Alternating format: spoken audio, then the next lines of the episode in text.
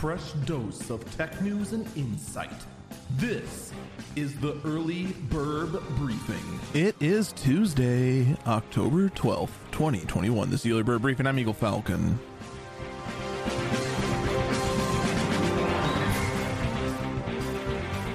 You know what I'm amazed by? Every single tech outlet apparently decided today was the day they're going to realize that, wow, there was a Steam competitor in that massive Twitch database leak. I swear, every single one of them just noticed this. We've been saying that from, oh, I don't know, day one? It was known. Why are they only reporting about it now? Get with the times. Next, you're going to tell me they're going to realize, oh, wow, the source code was leaked with it. What a concept.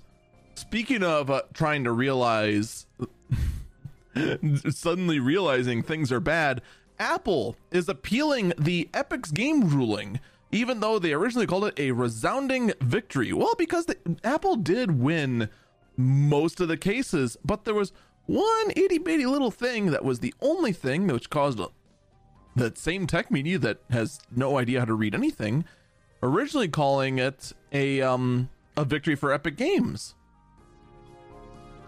And that was the fact that Apple is required to allow the option or rather specifically a button for alternative payment options in the App Store. Look, I'm going to be perfectly honest. I don't think Apple's going to win this one, but they're appealing. They're asking for a stay, which is going to be a bit of a, a bit of a kick, really, to all these startups that are now trying to fire up and be ready to be the earliest in alternative payment processors on the Apple App Store. Now, there's a couple of reasons I can think of why Apple's doing this. The first one that just comes to mind is just because they feel like the amount of time they can gain by appealing is going to result in more sales of it currently being the way it is than the amount they're going to pay in lawyer fees. That's my first assumption.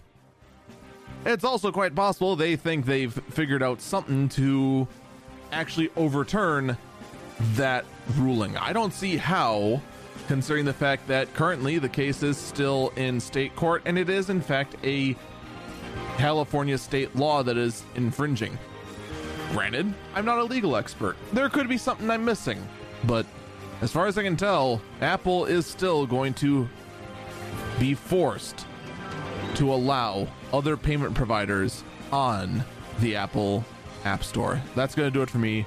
Stay safe and stay healthy.